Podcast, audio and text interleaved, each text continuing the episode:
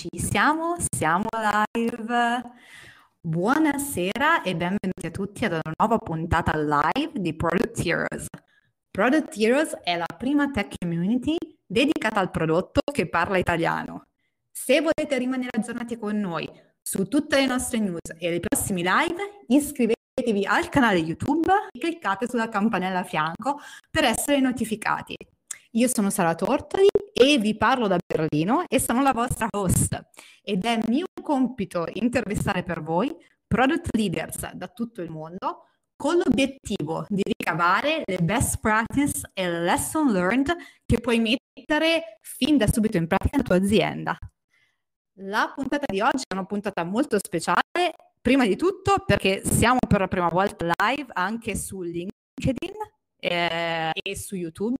Quindi benvenuti a tutti quelli che ci seguono anche da, da LinkedIn. Vi lasciamo, se volete, in chat eh, il link per iscrivervi al nostro canale YouTube, così potete essere notificati anche là.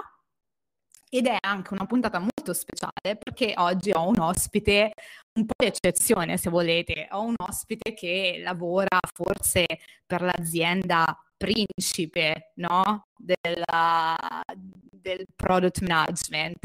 E questo ospite è Marco Cavalli.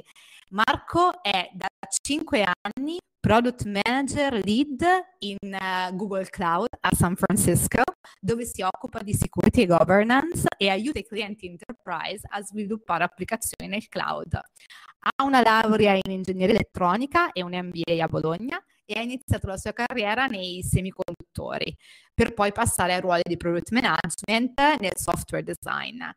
Ha cofondato una startup in Silicon Valley con la missione di costruire dispositivi di sicurezza per sport outdoors ed è appassionato di vela e dice sogna un giorno di fare il giro del mondo in barca a vela. Quindi io senza ulteriori indugi do il benvenuto a Marco. Ciao! Grazie Marco. mille. Ciao, grazie, grazie. Ciao, ascoltando, ascoltavo la intro e dicevo grazie, molto, molto gentile. No, ma eh, io, io, e te ci siamo già sentiti un po' di tempo fa, prima della diretta. Io ti avrei ascoltato per praticamente un'ora due ore, no? Parlare. Ti ho tenuto anche più del dovuto, quindi grazie per la tua disponibilità, grazie per essere con noi. Senti, eh, mi piace iniziare un po' parlando della storia dei nostri ospiti sempre, no? del loro percorso personale, di come sono diventati product manager, ma nel tuo caso questo è indubbiamente ancora più affascinante, no? perché dall'Italia arrivare a Google a San Francisco, quindi ci racconti la, la tua storia. Ah, sì, assolutamente. Allora, le, le tappe eh, a grandi linee le, le hai un po' dette tu. Um, arrivo dall'Italia, ma più precisamente arrivo da un paesino della Bassa Bresciana che si chiama Gambara, eh, un paesino di 4.000 persone. E ho fatto ingegneria elettronica a Brescia, dove mi sono laureato ed ho iniziato a lavorare in ST Microelectronics ad Acrate Brianza come uh, digital design uh, engineer, quindi facevo circuiti integrati. E poi da lì sono passato a fare software, uh, software sempre per design automation um, nel, um, nel, mondo EDA, si chiama, lavorando per un'azienda che si chiama Magma Design Automation e lavoravo dall'Italia. Ho fatto quando, mentre ero in ST eh, ad Agrato, ho fatto un'esperienza di un anno negli Stati Uniti a, a, a San Diego dove hanno un centro di, di ricerca e quella è un po' stata, secondo me, la molla che poi mi ha fatto decidere che volevo tornare negli Stati Uniti. Quindi dopo un anno a San Diego sono tornato in Italia, ho cambiato un po' di aziende, poi sono finito appunto a Magma a fare eh, design automation, facevo il product engineer, uh, perché nel mondo EDA non, non, esiste il product manager come lo conosciamo noi. C'è product engineer che è molto più tecnico, quindi lavora molto um, sia con i customers, ma per risolvere problemi tecnici, quindi aiutare i customers a usare i prodotti, um, aiutarli ad andare in produzione, eccetera. E, quindi ho fatto quello per un po', poi ho fatto il, uh, un MBA a Bologna, come dicevi, e sono passato a fare product marketing, um, che è invece più simile, se vogliamo, al, al product management come, come, lo intendiamo adesso, ma uh, più outbound, quindi più, si parla più di roadmap, si parla più di shows, uh, shows nel senso di uh, fiere, insomma, di, di trade shows, ehm, scrivere articoli, blog post, eccetera, però sempre molto tecnico. E nel frattempo, come dicevi, uh, insieme a un amico abbiamo fondato una startup. Nel frattempo sono venuto qua, uh, questo parliamo di dieci anni fa, eh, quindi sono da dieci anni a San Francisco e nel frattempo ho fondato una startup con un mio amico italiano, anche lui appassionato di vela che ho conosciuto qua, e, e, la startup aveva l'obiettivo di costruire un dispositivo per la sicurezza nello sport. Entrambi siamo appassionati di sci e di, di ciclismo e, e, quindi volevamo fare qualcosa che aiutasse gli sportivi, soprattutto se vanno in qualche zona un po' remota dove non c'è no, cellulare, eccetera, che cosa che qui negli Stati Uniti è molto molto facile, cioè il, perdere il, la copertura cellulare basta uscire due chilometri da, da casa. E, e quindi il dispositivo aveva l'obiettivo di eh, riconoscere quando c'era un incidente e mandare una chiamata da, d'aiuto se, se il, appunto, lo sportivo fosse magari da solo o incapacitato, insomma, eh, usando il satellite. Eh, l'esperienza della startup è stata eh, assolutamente impagabile eh, perché penso che tutti quelli che, sono co-founders penso che l'abbiano eh, sperimentato, cioè la vita prende un'accelerazione, eh, un, un, gradino di, di accelerazione, quindi eh, tutto va molto più velocemente, tutto è estremamente eh, alta energia, soprattutto in un posto come Silicon Valley dove si è circondati insomma, da, da start-up. Eh, e, e, la mia esperienza in startup secondo me è stata quella che mi ha fatto capire cosa volessi fare da grande, uh, che era product. Uh, fino ad allora non avevo ben capito cosa fosse il product manager. Uh, lavorare in startup, siccome eravamo in due ehm, e dovevamo fare un po' di tutto, tra cui, um, tra cui capire cosa facesse un product manager.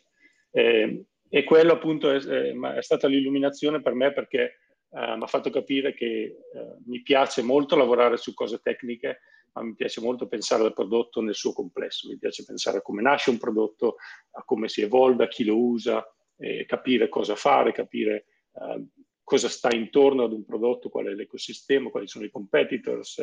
E, e quindi è stato quello poi che mi ha aiutato ad entrare a Google. Um, a Google sono entrato come product manager e dove sono, ho iniziato a lavorare in cloud, cosa di cui non è che avessi molta esperienza prima, ma um, un'altra cosa positiva di Google è che mi hanno dato l'opportunità di imparare. Insomma, il, l'idea è che se, se, una persona è, è considerata in gamba, eh, si assume che, che, questa sia poi capace di imparare, di, di adattarsi e anzi portare esperienze diverse è, è, un, è, una qualità perché aiuta a creare dei team che siano più eterogenei.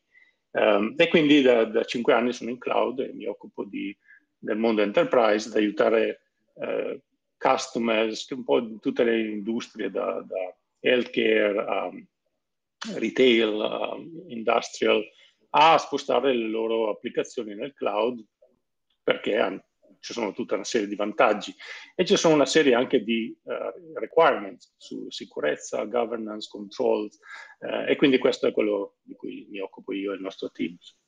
Senti, ma... Sono andato, sono andato un po' per le lunghe. No, no, no, a me la tua storia mi piace tantissimo. Tra l'altro poi ci racconti, per esempio, come eh, essere un founder ti ha aiutato poi a diventare product manager, ma un attimo certo. volevo salutare, eh, salutiamo assieme anzi le persone che si stanno unendo a noi perché vedo che cominciano ad arrivare da YouTube da LinkedIn, quindi salve a tutti. Eh, ripeto che il nostro ospite oggi è Marco Cavalli che è product man- lead product manager a Google eh, e se utilizzate la chat per comunicare con noi, scriveteci, fateci, fateci sapere da dove venite e se ci state guardando da LinkedIn oppure da, da YouTube. Ovviamente potete lasciare le vostre domande per Marco e poi le prendiamo verso la fine della puntata, così Marco vi, vi dà una risposta. Ma io Marco volevo tornare un attimo a come sei entrato a Google? Cioè, come si fa a entrare in un'azienda come Google. Ti ricordi anche il processo di selezione, eccetera? Sì, sì, molto bene, molto bene perché è, è, è impegnativo. No, la, la cosa eh, abbastanza rara che è successa a me è che veramente io non conoscevo assolutamente nessuno a Google e letteralmente ho mandato il curriculum via LinkedIn pensando che no, non sarebbe mai stato notato.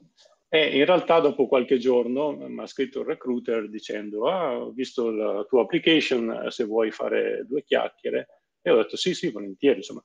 Quindi è, è abbastanza raro perché Google riceve letteralmente milioni di, di curriculum all'anno. Quindi venire, come dire, scelti senza che nessuno ti no, proponga um, senza che ti faccia un referral, non sto parlando di raccomandazioni, ma di, di, di un referral, uh, è abbastanza raro. Comunque, nel, nel mio caso è successo, secondo me eh, conta molto il fatto di l'esperienza della startup. Um, è stata una cosa che um, ha, ha, fatto, ha attirato l'attenzione. Il motivo è che Google punta molto su gente che sia uh, imprenditoriale, che sia creativa, che abbia voglia di imparare, che abbia voglia di mettersi in gioco, perché sono quelli, insomma, in teoria, che poi portano avanti l'innovazione, nuove idee. E, e quindi allo scopo di mantenere un, una cultura che sia creativa, innovativa, uh, puntano molto soprattutto per ruoli di product uh, a persone che abbiano esperienza di, di startup, insomma, che abbiano fatto qualcosa un po' fuori dagli schemi. Credo che quella sia stata la molla.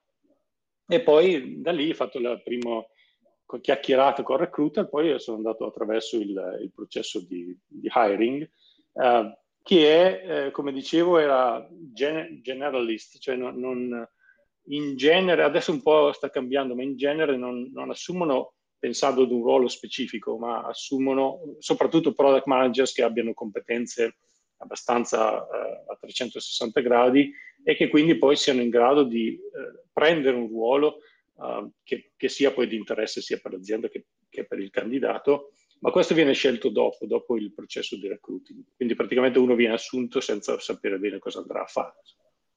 Quindi sai che entri a Google ma non sai cosa fai. Ma quali sono i processi di, di selezione? Cioè, c'è la prima phone call con l'HR, poi dopo c'hai, non so, eh, sette ore di interview tipo Amazon o come funziona? Sì, cioè, Esattamente, cioè la, la, prima phone call è così, insomma, giusto per capire chi sei e che non sei un, un boto o qualche uh, insomma, pazzoide, eh, con, con, il recruiter. Dopodiché ehm, ti fanno parlare quello che si chiama phone screen, quindi in genere con, con, per, un, per, un, ruolo di product e con un product manager eh, si fanno 45 minuti di, di colloquio, che è abbastanza insomma, generico, poco, diciamo i primi 5-10 minuti sono sulla tua esperienza, poi dopo si parla più che altro di, di product e domande in, gen- genere, in genere. E se, quello, se, se, si passa quello, poi si va al, al colloquio on site, eh, che sono, almeno nel mio caso erano 5, e poi può darsi che ci sia una follow up uh, on site o ancora al telefono eh, dopo i 5. Quindi eh, insomma, è un, processo abbastanza insomma, impegnativo. E i colloqui on site sono soprattutto con product, ma anche con, con degli ingegneri, quindi sono sia product che tecnici. Eh, perché Google eh, è molto developer friendly, forse più che product friendly, no? Google è tradizionalmente una engineering company, quindi è un'azienda che eh, fondata e costruita da, da ingegneri, cosa che tal, talvolta si vede anche nei prodotti.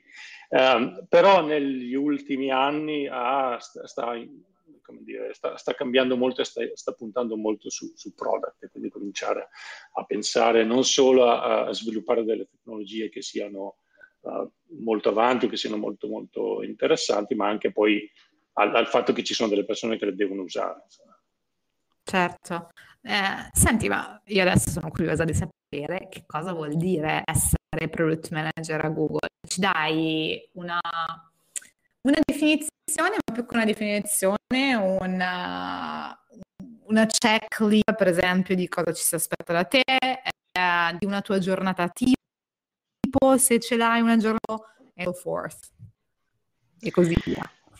Allora, spesso si dice no, il product manager è il, è il CEO di, di, un prodotto. Uh, io non, non, condivido al 100% questa uh, definizione perché in genere il CEO ha poi autorità e il product manager non ha grandissima autorità o se non autorità formale, insomma un'autorità che si costruisce uh, sul campo. Uh, però a parte quello, uh, il ruolo del product manager a Google è, è abbastanza allineato all'idea del, del, del, CEO di un prodotto, cioè tu sei fondamentalmente responsabile per tutto quanto, cioè da, dal decidere che cosa fare fino a, alla, al successo o al non successo del prodotto. E questo vuol dire appunto parlare con i customers, capire quali sono le opportunità, capire quali sono le cose che funzionano e che non funzionano, capire cosa sta succedendo nel mercato, in modo da decidere no, dove si vuole portare la, la, propria parte del prodotto. Uh, vuol dire lavorare a stretto contatto con gli ingegneri per capire come costruire, che cosa a cosa dare la priorità, che cosa fare prima uh, per risolvere i problemi magari più importanti, quelli che hanno un impatto maggiore, definire qual è il, il minimum viable product, quindi uh, quali sono le features che sono assolutamente necessarie per lanciare, quali sono invece quelle che, che si possono fare dopo, uh, quali sono le metriche da, da misurare per capire se, se il prodotto è, sta andando bene o non sta andando bene, sta raggiungendo i risultati. E, costruirlo, quindi cioè, non scrivere codice ma seguire lo sviluppo, uh, lavorare con gli ingegneri, lavorare con il program manager. Uh, se c'è una parte di, se, se, è un prodotto che ha un prezzo, quindi lavorare con pricing, uh, go to market, sales, um, eh, fino a poi lanciare e quindi raccogliere feedback, lo, vedere chi lo usa, chi non lo usa, capire quali sono le metriche. E quindi veramente cioè, il, il product manager eh, di fatto no, no, non, ha, eh, non, può fare concretamente moltissimo, nel senso che non scrive codice, non, eh, il ruolo del product manager è quello di ma, è assicurarsi che tutti i pezzi eh, vengano ehm, come dire, vengano tutti insieme e costruiscano la storia de- del prodotto, insomma, che è un ruolo secondo me estremamente gratificante e affascinante. Eh, io lo chiamo in maniera forse poco edificante, ma molto vera, che il product manager è il tappabuchi praticamente, è quello che ti riempie gli spazi vuoti e fa andare tutto assieme. La, respo- la responsabilità del successo o del non successo del prodotto è del product manager. Quindi il product manager deve fare tutto quello che serve, quindi rimboccarsi le maniche, fare le cose che nessuno vuole fare, affinché appunto il, il, prodotto poi abbia successo. Quindi, quindi, il product manager da solo non può fare nulla. Uh, il product manager ha assolutamente bisogno del team, però il team ha bisogno del product manager proprio per assicurarsi che tutti questi pezzettini eh, poi alla fine vengano insieme, se vengono insieme non è molto italiano, ma come together uh, okay. per fare eh, per fare eh, un prodotto che abbia senso. Certo, salutiamo nel frattempo della chat, hai un fan, eh, Ferruccio Bosetti. Eh, sì, sì. Cioè, sei, zio sei forte, Marco numero uno. Poi salutiamo anche Nicola che ci segue, ci segue sempre. Salutiamo anche tutte le altre persone che ci sono, sono nella live, ci stanno seguendo live in questo momento. Di nuovo invito tutti quanti a utilizzare la chat per lasciare le vostre domande. Nel frattempo, tu hai detto una cosa prima che è molto molto vera e molto challenging, cioè nel senso che tu devi fare tutte queste cose, no? Un sacco di responsabilità, ma eh, non c'hai autorità diretta.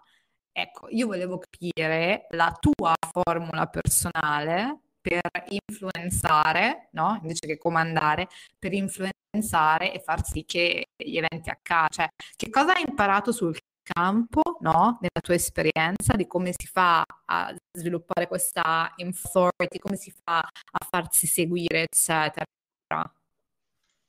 Quello che ho imparato è, è che bisogna imparare a parlare la lingua de, di chi ti ascolta. Cioè, il product manager ha a che fare con una serie di stakeholders um, che vanno dai customers, che vanno dai, um, dagli ingegneri, che vanno da marketing, legal, fino a, um, a non so, tutto quello che, che, c'è, che c'è, di mezzo. E ognuno, eh, leadership, e ognuno ha un, una sua lingua, o meglio, ognuno ha delle cose a cui, a cui tiene che sono importanti. E il modo per guadagnarsi, eh, per, per, farsi ascoltare, insomma, per riuscire a ottenere quel tipo di um, influenza che non è basata su autorità diretta, è quello di creare un, un, un legame, insomma, un canale di comunicazione con, con, con lo stakeholder eh, che gli faccia capire a loro che perché fare una certa cosa abbia senso e quale sia il vantaggio anche per loro, insomma, perché a loro dovrebbe interessare qualcosa. No? E, e, ci sono diversi modi per farlo, secondo me.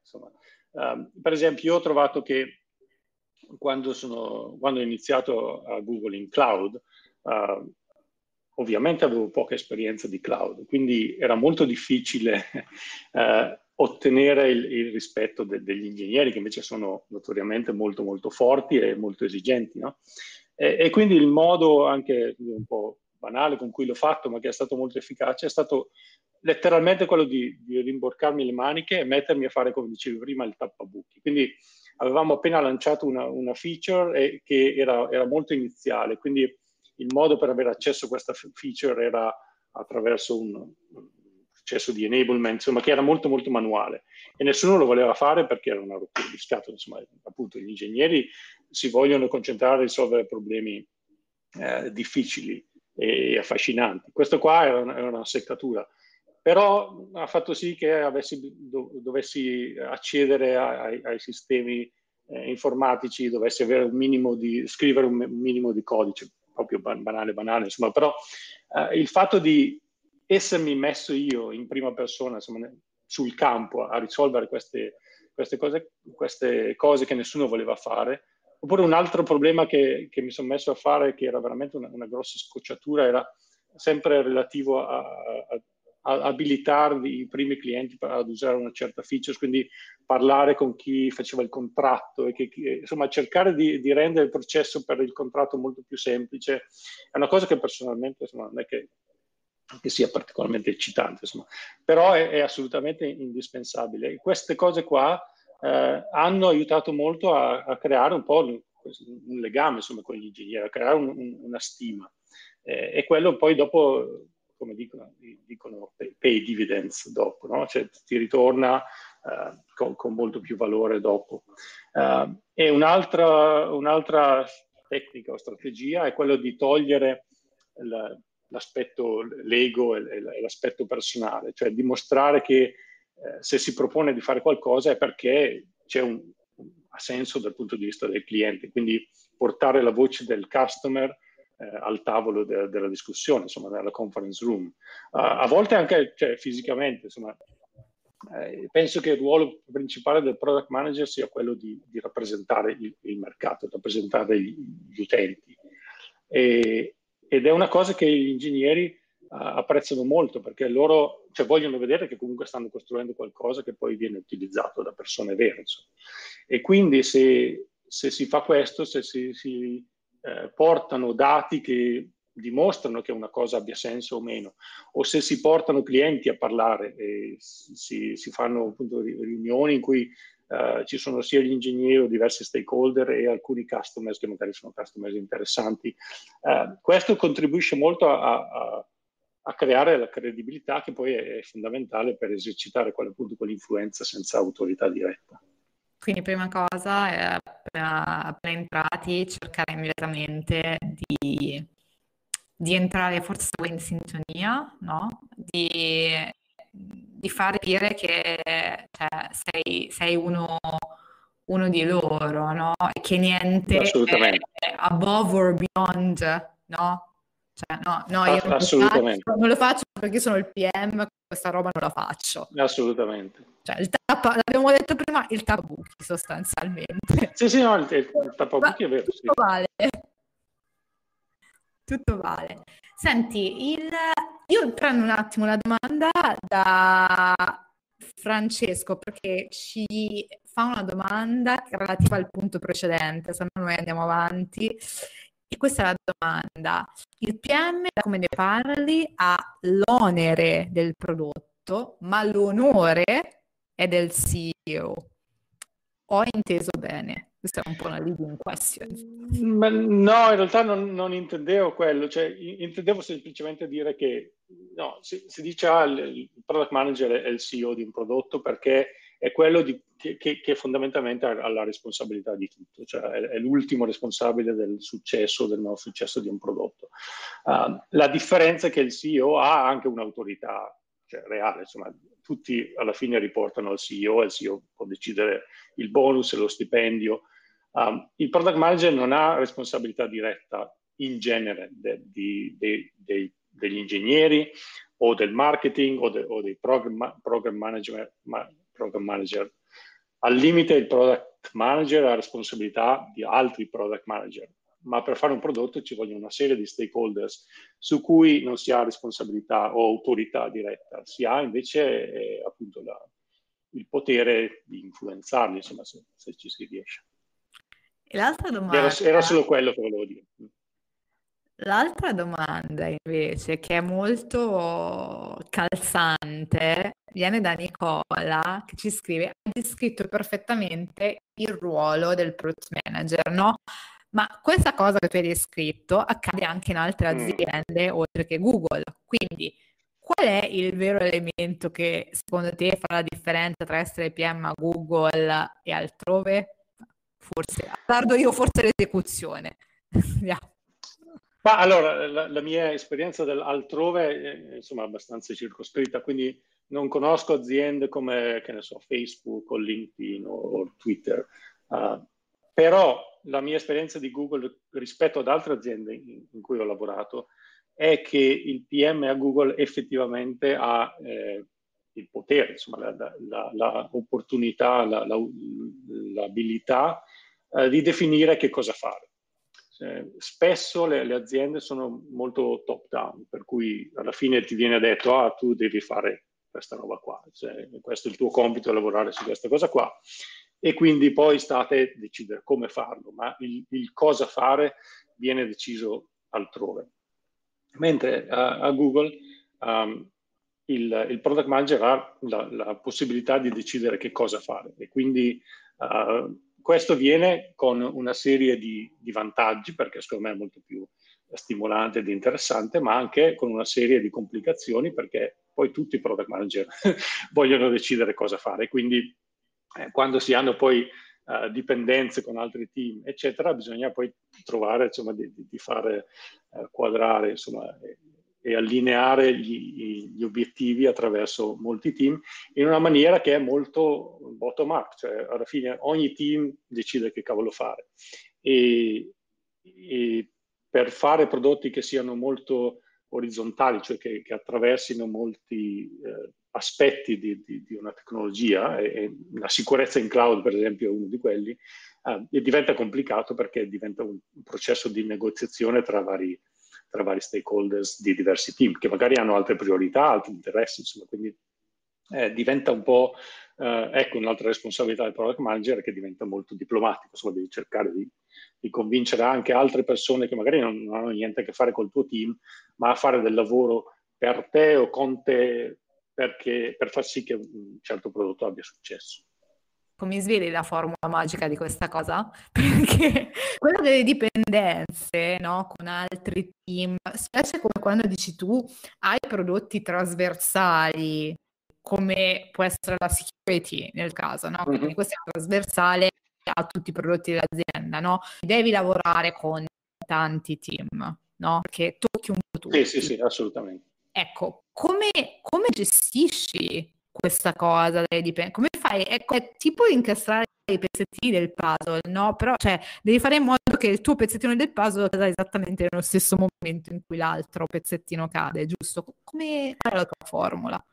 Allora, la formula non l'ho ancora scoperta, a dire la verità, è una formula, Mannaggia, che, che, sto ancora, è una formula che sto ancora cercando di, di, di, di far funzionare. No, allora, c'è, c'è, un processo formale, che è quello basato sugli OKR, Um, cioè, alla fine, ogni trimestre, ogni semestre, um, ogni team ha una serie di OKRs. Quindi, se tu vuoi lavorare su un prodotto, allora ti, ti faccio un esempio molto concreto. Cioè, uh, abbiamo lanciato da poco una, una, feature in cloud che si chiama tags o, o, labels, adesso non sto a entrare nei dettagli, ma è, è una cosa estremamente orizzontale che tocca, cioè, affinché abbia senso per il cliente finale, cioè affinché abbia valore, eh, deve essere eh, supportata da un, una serie di, di, servizi di cloud, computer, storage, uh, policies, access control, eccetera. Allora, uh, bisogna uh, poter convincere tutti i vari team di, di, vari prodotti, quindi computer, storage, che devono supportare le tags, perché altrimenti ha poco senso lanciarle. il problema è che questi altri team, computer storage, hanno le loro priorità perché hanno i loro clienti, hanno i loro obiettivi. Eh, e quindi come, come, si fa a far sì che loro dedichino un po' di risorse, un po' di tempo a integrare con la, con la tua features? Uh, no, non è assolutamente banale. Quindi quando si comincia a fare il, il planning degli OKRs, eh, ci si incontra con, con, i diversi teams e si spiega perché questa cosa abbia senso. E la, la, tipicamente la reazione è sì, sì, ma no, io ho altre 8.000 cose da fare, quindi magari to- torna la prossima volta. E, e lì allora eh, entra, comincia a entrare in gioco la negoziazione. Sì, ma se, se, facciamo questa cosa poi anche risolviamo un problema anche per, per, per, te, cioè il tuo prodotto poi ha più valore, quindi ha una maggiore uh, adoption o, revenue, quello che è, insomma. Quindi uh, bisogna trovare un po' il, un terreno comune che faccia sì uh, che anche altri team si sentono motivati a fare questa, questa a sviluppare questa cosa insieme. Eh, poi, se questa cosa non è banale, insomma, non è scalabile, perché alla fine se devi parlare con 50 team ogni trimestre, eh, cioè praticamente passi tutto il, tempo a fare quello. Allora ci sono poi dei sistemi un pochettino più come dire, coercitivi, eh, per cui ci sono quelli che si chiamano cloud OKR, che sono de- de- degli obiettivi che sono concordati a livello di cloud, che sono orizzontali e che vengono in qualche modo mandati. Uh, c'è un processo per far sì che il proprio, il proprio OKR diventi cloud OKR e una volta che viene approvato, allora poi dopo gli altri sono in qualche modo obbligati a farlo. Quindi ci sono di, un po' insomma, diversi approcci. Il primo è quello no, amichevole, ci, si cerca di lavorare insieme perché sia un obiettivo comune. Se quello non funziona o se semplicemente è, è talmente complesso che richiederebbe troppo tempo, allora si cerca di accelerare facendo appunto questa, questa cloud OKR. Ci, ci parli dei processi che portano a um, questa, questa parte qua, no? Sia il processo, cioè, esiste un processo formale anche per questa chiacchierata, no? Un pochino più friendly, libera, amichevole, cioè che ne so, fate dei pitching eh, e questi pitching sono strutturati, eccetera, uh, un po' tipo che ne so, la press release o queste cose qua, oppure no, totalmente a libera descrizione. Eh, e invece come funziona, per esempio, il sistema di OKR, questi OKR specifici che avete come so, il cloud OKR, no? Quindi da chi vengono decisi e soprattutto come vengono emanati ai team che poi dopo sono chiamati all'esecuzione. Um, allora, il, il primo parte, quella più così informale è, è, informale, cioè non, okay. non, esiste un, non, esiste uno standard. Um, in genere sì, si fa un pitch perché bisogna spiegare che cavolo si voglia fare, perché abbia senso e quali, qual è il vantaggio. Cioè alla fine bisogna essere molto chiari su quale sia l'obiettivo per, per il business, per, per, i customer, eccetera. Uh, però quello è molto ad hoc, ogni, ogni team fa un po' quello che, che gli viene naturale, insomma, o quello a cui è abituato. Um, il, um, quello invece cloud OKR è molto più strutturato e più formale, insomma bisogna avere una serie di requisiti, bisogna, fondamentalmente bisogna dimostrare ancora, cioè la, tutto parte da, dal cliente, qual è il problema che si vuole risolvere e perché abbia risol- ha senso risolvere quel problema in particolare piuttosto che qualcos'altro.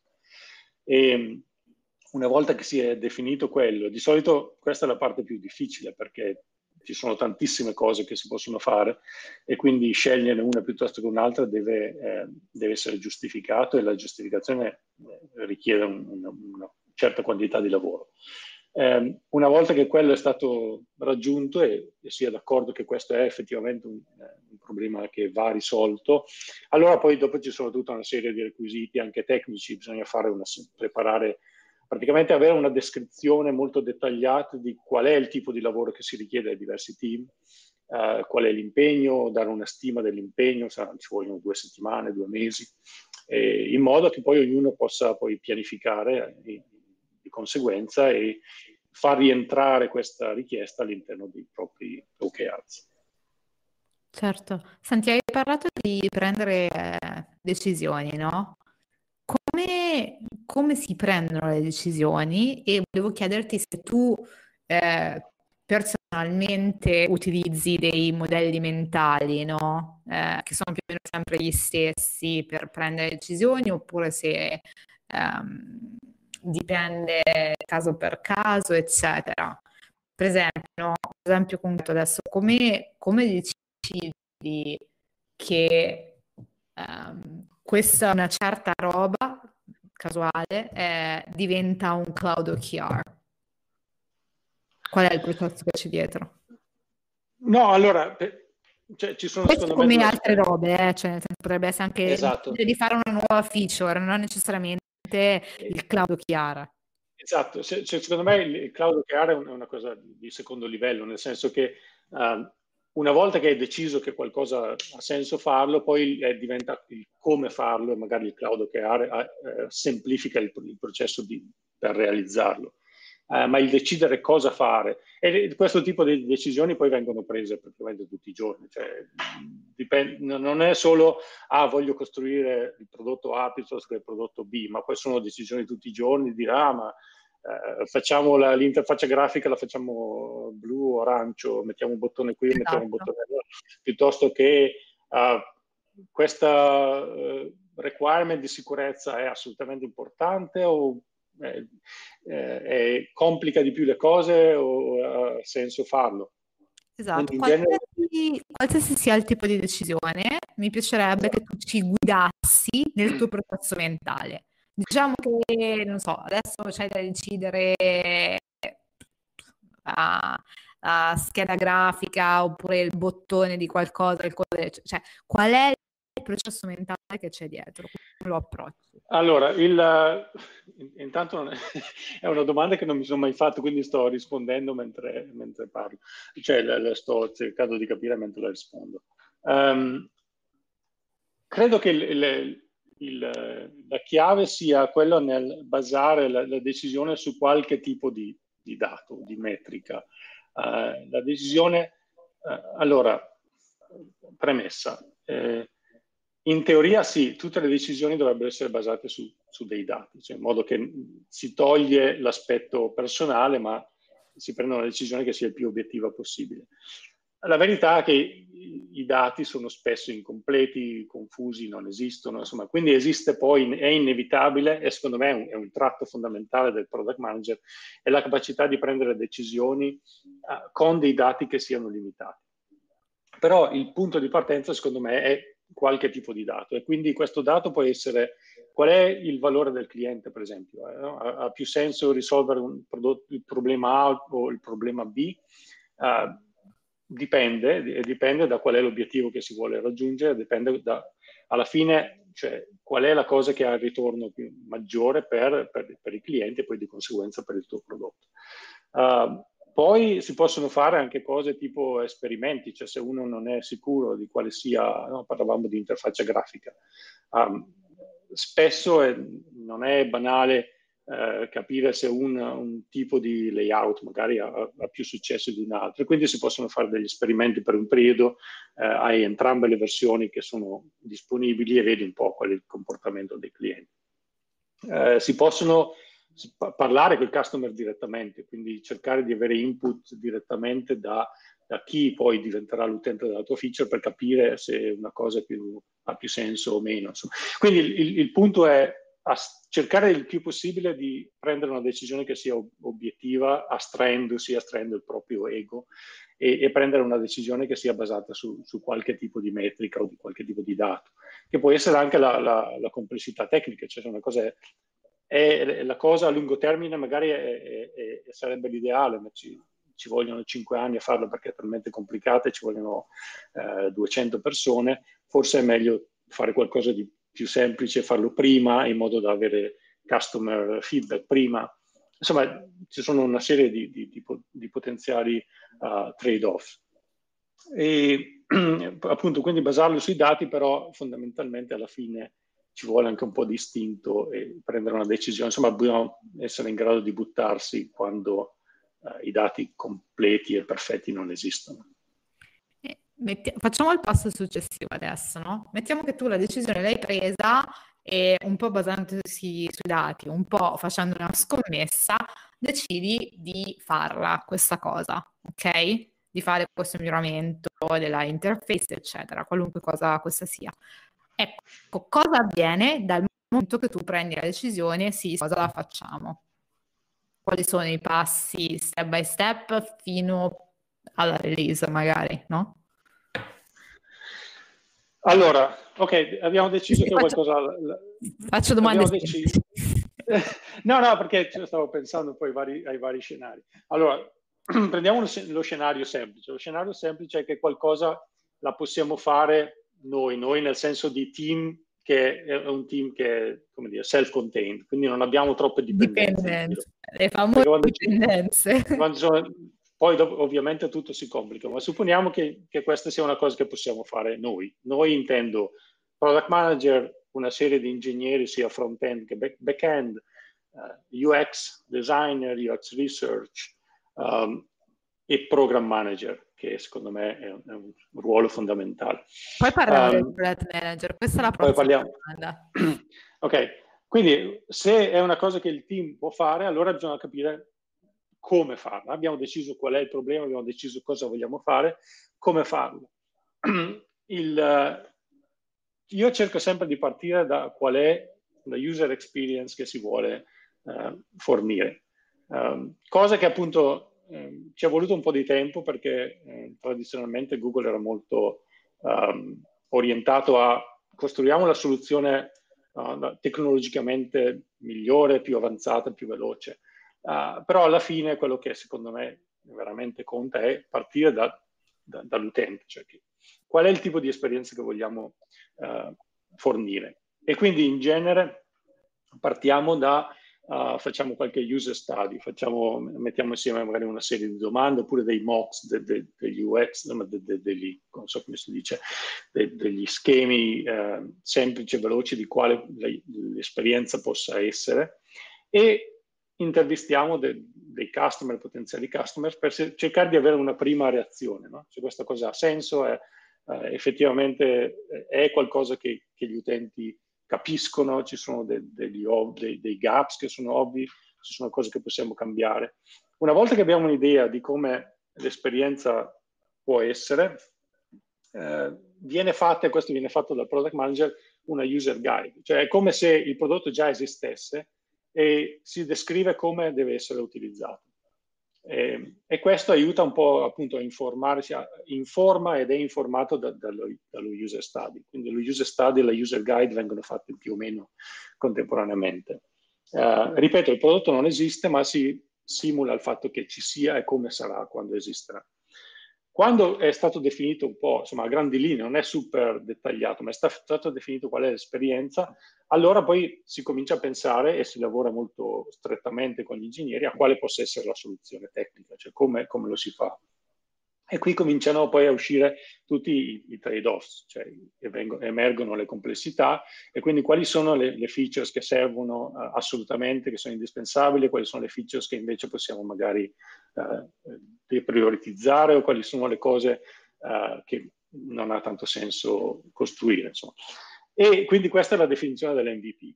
Una volta che l'MVP è stato definito, la definizione dell'MVP corrisponde anche in parallelo, c'è una serie di, di, cose che proseguono in parallelo, corrisponde alla, anche alla scrittura della, della, PRD, cioè del Product uh, Requirements Document, che, che poi alla fine è, è il, l'asset fondamentale del Product Manager, è, è scrivere la PRD. Uh, eh, perché la PRD definisce qual è, esattamente quali sono i requisiti, qual è eh, la, quali sono le cose che devono essere fatte per forza, quali sono quelle su cui si può eh, sorvolare o si può rivedere dopo, quali sono le metriche di successo per, eh, per, ehm, per, per assicurarsi insomma, che il prodotto venga poi uh, come dire, seguito durante la sua uh, adozione da parte de- degli utenti. Una volta che la PRD è stata fatta, è stata discussa e tutti sono d'accordo, allora si passa poi alla, al design tecnico e si passa alla, alla esecuzione. L'esecuzione Uh, il ruolo chiave qui entra il, il, program manager che aiuta appunto a far sì che tutte le cose vengano fatte secondo una certa temp, tempistica, ci sono i vari sprints e compagnia bella e poi si lancia, una volta che la feature è pronta si lancia, in genere si lancia una alfa, una preview a un set limitato di, di, customers per cominciare a raccogliere feedback. Una volta che uh, si è raggiunto un certo grado di adozione eh, la feature è stata in giro, in giro, nel senso è stata usata nel mercato eh, per un po' di tempo, si è visto che non ci sono dei grossi bachi, che dal punto di vista della stabilità, se è una cosa cloud, eh, che non è una cosa che va giù ogni 3x2, insomma, che, che, non crea grossi problemi, allora poi si va avanti verso la beta, si allarga la, la base degli utenti finché si lancia GA e quello diventa disponibile a tutti. Senti, torniamo un attimo al, al mistico e, e mitologico program manager, no? Questa figura un po' strana che mm, penso sia un po', un po' sconosciuta o molto meno nota ai più, no? Ci racconti che cosa, cosa, qual è il ruolo del program manager in un development team, in un team di sviluppo? Allora, sì, ti parlo della mia esperienza. Io penso personalmente il program manager sia un ruolo assolutamente fondamentale. Cioè, spesso in, in, in, diverse aziende dove magari ci sono team più piccoli, il product manager eh, ricopre anche il ruolo di pro, program manager. Uh, è una situazione in cui io mi sento poco, poco a mio agio perché il program manager richiede una gran disciplina e, e, io non sono molto disciplinato, sono un po' incasinato, insomma non, non mi piace, faccio fatica a seguire no, a scaletta, ad assicurarmi che, che, tutte le cose vengono fatte nei tempi.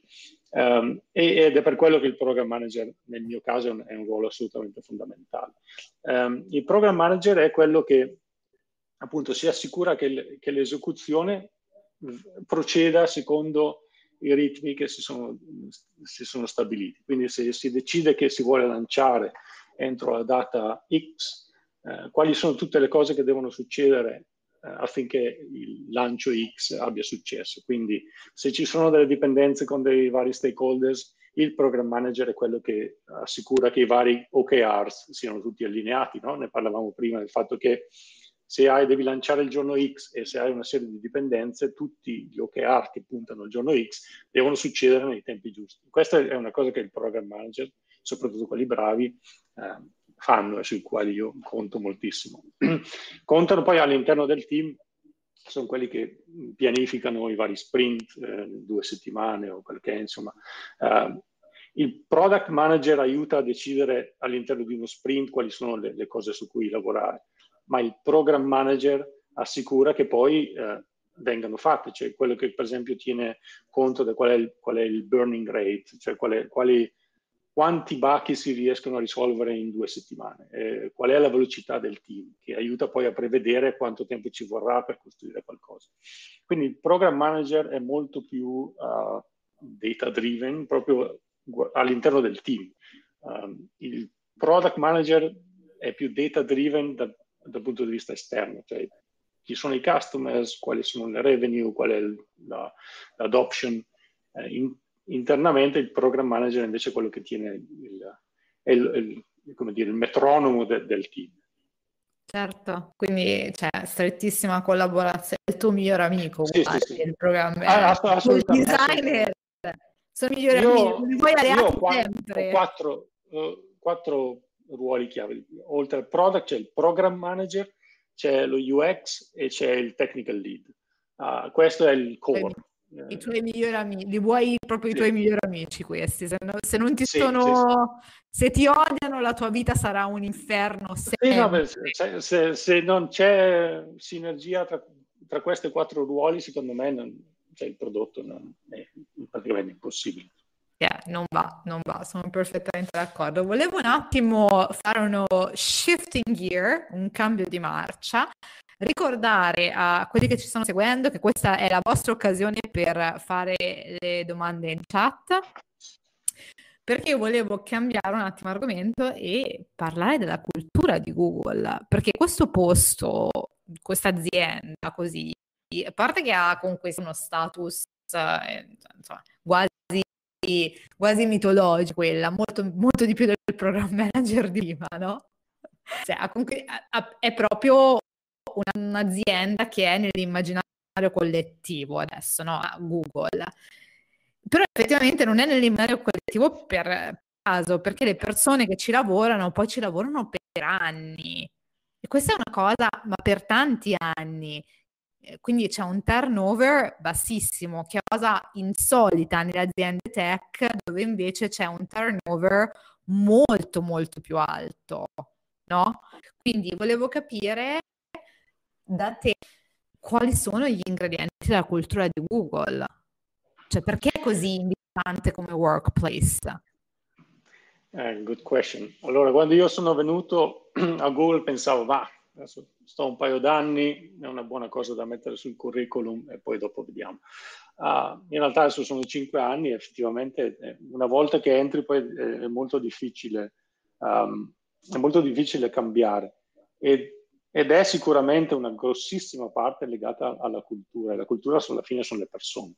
Um, il modo in cui vengono scelte le persone, come di- dicevo all'inizio, no? il fatto che siano tendenzialmente persone che sono creative, che hanno voglia di, uh, di mettersi in gioco, no? che hanno voglia di, di, di, risolvere problemi che siano importanti, um, fa sì che si crea un, un, ambiente in cui è anche divertente insomma, eh, lavorare. Cioè, mh, la, la, la diversità di opinioni, eh, la, il, il, fatto che uno arrivi al lavoro e, e abbia questa idea un po' eh, così fu, fuori dagli schemi, non è assolutamente guardata con, con diffidenza, ma anzi cioè, è una cosa molto molto apprezzata.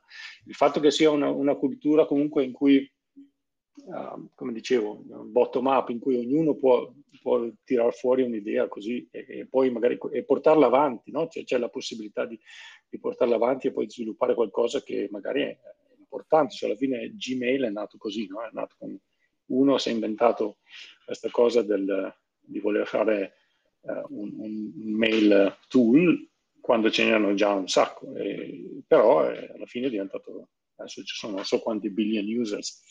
Um, l'idea, l'idea, l'idea del, dei progetti 20% è vera, cioè alla fine se uno ha qualcosa che è appassionato, che magari non ha niente a che fare con il suo lavoro, day to day job, eh, lo può fare. Insomma, questo è è possibile perché comunque è un'azienda che è finanziariamente solida, ma è, fa parte della cultura, cioè è sempre stato così, insomma, e quindi questo fa sì che sia un ambiente in cui lavorare è, è stimolante.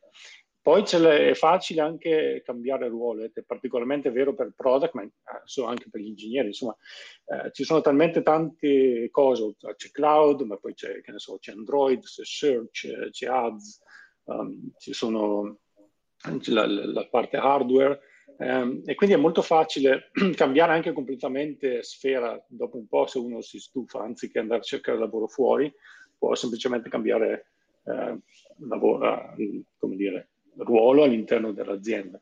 Um, tutto questo fa sì um, che sia difficile poi trovare delle alternative stimolanti all'esterno. E, e io vedo tanti che conosco e che sono andati via da Google, lo fanno fondamentalmente per andare a lavorare o in una startup o per fondare loro stessi una startup, perché vogliono semplicemente dire ok, adesso Google è un'azienda grande, voglio fare qualcosa che sia più mio, o perché, che ne so, magari c'è una startup che ha grosso potenziale di crescita e quindi eh, faccio la scommessa che fra due anni venga quotata in borsa e quindi faccio un po' di soldi. Eh, quindi andare fuori deve avere una motivazione che sia al di là del lavorare in, in un bel posto, ma sia più così per soddisfare un'ambizione personale. Chiarissimo. Ti faccio una domanda che però è relativa a quella precedente e poi volevo un closing, uh, due parole in chiusura da te su un argomento particolare. Prima però questa domanda qua che è collegata al program manager di prima. Mm. ci scrivono, sembra quasi che stai descrivendo un mix tra il project manager e lo scrum master. Sì, eh, fair enough. Eh, penso che allora questi, eh, come dire, confini. Avete lo Scrum Master, no, fate Scrum, cosa fate? Canvas, Scrum, Scrum, Scrum, Scrum, Scrum. Scrum. Uh, è, è, vero, insomma, dipende molto da, dal team. Uh, ci sono, allora, intanto ci sono team che sono più waterfall, però chi, chi fa agile, um, nel nostro team il, il program manager effettivamente copre quasi o comunque molto, lavora molto stretto, uh, a stretto contatto con lo Scrum Master, quindi c'è un, un overlap significativo. Uh, dipende molto dal team, dipende molto da, da, da chi, chi, c'è nel team e quali sono poi le, dire, i punti di forza e di interesse di uno piuttosto che l'altro. Uh, abbiamo un program manager che è particolarmente brava per, e, e a cui è appassionata insomma, di, di, di, Agile, quindi ha un ruolo che è effettivamente abbastanza Scrum. Sì. Io volevo, volevo farti una domanda conclusiva. La mag di Product Heroes, sì, bellissima. La mag di Product eh. No, per adesso mia... l'edizione limitata ce l'ho solo io, però se mi piace la facciamo produrre. allora, io volevo farti in realtà un'ultima domanda che è un po' così di, di riflessione, no? In generale, tu sei libero di risponderla come, come, come vuoi. Mm. Eh, perché tu, prima di tutto, hai fatto una startup per conto tuo, no? Elemento numero uno. Poi vivi in un luogo come la Silicon Valley, dove l'innovazione è all'ordine del, cioè si respira innovazione tutti i giorni, c'è cioè un certo tipo di persone, un certo tipo di stimoli, eccetera. Lavori poi, punto numero tre, in un'azienda come Google che ci hai appena un po' come funziona, qual è la cultura, eccetera, no? Quando guardi all'Italia, che guardi a the other side of the pond, no? Alla, alla madrepara, ecco, secondo te, come si potrebbe l'Italia reinventare o immaginare in una chiave un pochino più innovativa? Quali potrebbero essere gli elementi che eh, potrebbero aiutare in questo senso? cosa un'azienda italiana dovrebbe fare per eh, diventare come Google? No? Proprio come Google no, per avviarsi. Allora, io sono fermamente convinto che l'Italia abbia dei punti di forza assolutamente unici e straordinari Uh, uno è il sistema educativo. Uh, chi si laurea in Italia, uh, non solo laurea, tutto il percorso. Chi fa un liceo, chi fa un percorso educativo in Italia, secondo me, esce con una base molto solida, che è una base magari più teorica che non pratica. Cioè, io ho fatto il liceo scientifico, quindi ho fatto cinque anni di latino, ho fatto filosofia, Uh, e credo che queste cose siano assolutamente fondamentali per formare il modo in cui uno poi affronta i problemi. Le tecnologie cambiano eh, velocemente, quindi ha, è meno importante imparare una tecnologia, è più importante imparare ad imparare. Quindi essere in grado di adattarsi e di um, evolvere in, insieme alla, alla, tecnologia. Quindi l'Italia, secondo me, da quel punto di vista, è molto forte, gli italiani. Poi c'è una cultura, uh, come dire, le, le, relazioni personali sono molto importanti, cioè la cultura di un'azienda è, fatta da, dal tipo di relazioni che le persone hanno e secondo me gli italiani hanno una marcia in più. Poi c'è tutto l'aspetto creativo di design assolutamente, quindi um, ci sono una serie di punti di forza, sono quelli secondo me su cui bisogna assolutamente puntare. Ci sono poi una serie di, di debolezze, di autoinflitte, che sono una, una, burocrazia che non ha né capo né coda, uh, tutta una serie di, uh, dire, di, di, di, complicazioni che anche quelle sono culturali, no? che insomma, c'è, c'è, il cugino del parente, dell'amico. Um, bisogna cercare di, come dire, liberarsi da queste specie di, vincoli e di catene per far sì che poi la, gli aspetti positivi possano venire fuori eh, maggiormente. E poi c'è eh, inevitabilmente c'è bisogno di più un'attitudine più aperta al rischio. Cioè, uh, in Italia l'idea di no, fare un'azienda e poi l'azienda non va bene, chiude, è un, uno stigma, no? è fallito. In Silicon Valley assolutamente no, cioè qui anzi cioè viene apprezzato il fatto che tu hai provato, ti sei messo in gioco, hai rischiato, eh, non è andata bene, è importante che tu abbia imparato qualcosa. Quindi riuscire a, ad essere più aperti al rischio e a capire che eh, provare è, è, meglio che non provare, o meglio che uh, dire, essere frenati, a, secondo me è, è inevitabile per poter tenere il passo e per stare avanti. Yeah, assolutamente. Però volevo sfatare un mito su questa cosa della burocrazia italiana, ragazzi, eh, perché una volta, cioè, siamo sempre a parlare male dell'Italia, se no, ma io una lancia a favore dell'Italia la devo spezzare, perché in Germania, ragazzi, la burocrazia è molto peggio che in Italia. Questo ve lo posso assicurare, non credevo fosse possibile, ma è vero, la Germania burocraticamente è molto peggio che l'Italia. Eppure però eh, Berlino ha tanta innovazione o ambiente startup non minimamente vicino um, alla Silicon Valley, no? Eh, però eh, ha sorpassato Londra adesso come capitale per startup, innovazione, eccetera, nonostante la burocrazia. Per cui a volte mi domando veramente allora quali sono gli ingredienti del, dell'innovazione, eccetera. Tu che, che risposta ti sei dato, Marco? Ma adesso parlavi di Berlino, mi veniva in mente che un altro aspetto importante che c'è qua, e che c'è a Berlino, che c'è a Londra prima di Brexit, è la capacità di attirare talenti da tutto il mondo. No? Eh, e questa in Italia purtroppo manca. Insomma, bisogna, secondo me, invece eh, avere un sistema che faccia sì che la gente abbia voglia di andare in Italia, non solo per vacanza, perché si mangia bene, ma perché c'è un clima che fa, fa, facilita fare una startup. Eh, facilitare la startup vuol dire che ci sono appunto delle, un sistema legislativo che, che, lo rende facile, che c'è un accesso ai capitali um, e che c'è appunto anche un, un, sistema universitario che sia più aperto al, a, all'estero, insomma, in modo che la gente sia incentivata a venire. Eh, perché? Perché è un ambiente che sia globale, in cui la gente viene un po' da tutto il mondo, o almeno da, da tutta Europa, uh, fa sì che ci sia più, più innovazione, insomma, ci sono idee diverse, culture diverse che si, che si mescolano. E questo in Silicon Valley è assolutamente vero. Cioè, penso che, a parte New York, negli Stati Uniti penso che sia il posto con la maggiore, e San Francisco in particolare, insomma, con la, la maggiore diversità um, e, è un grossissimo asset. Certo. Quante nazionalità ci sono nel tuo team, per curiosità, più o meno? Uh, pensando, ma eh, no, non ti saprei dire, però cioè, ci sono tantissimi, uh, ci sono un po' di europei, non tantissimi, però ci sono poi asiatici, e asiatici lo intengo in, in senso la, largo, cioè da, da, dall'India alla Cina, al Giappone. Um, ci sono americani, ma gli americani, americani veramente americani sono la, la, la minore, sono la, la minoranza. Anche qua i tedeschi nelle aziende tech sono la minoranza. Quindi, ok, Marco, eh, io volevo ringraziarti tantissimo per essere stato con noi. Eh, la chiacchierata è stata fantastica.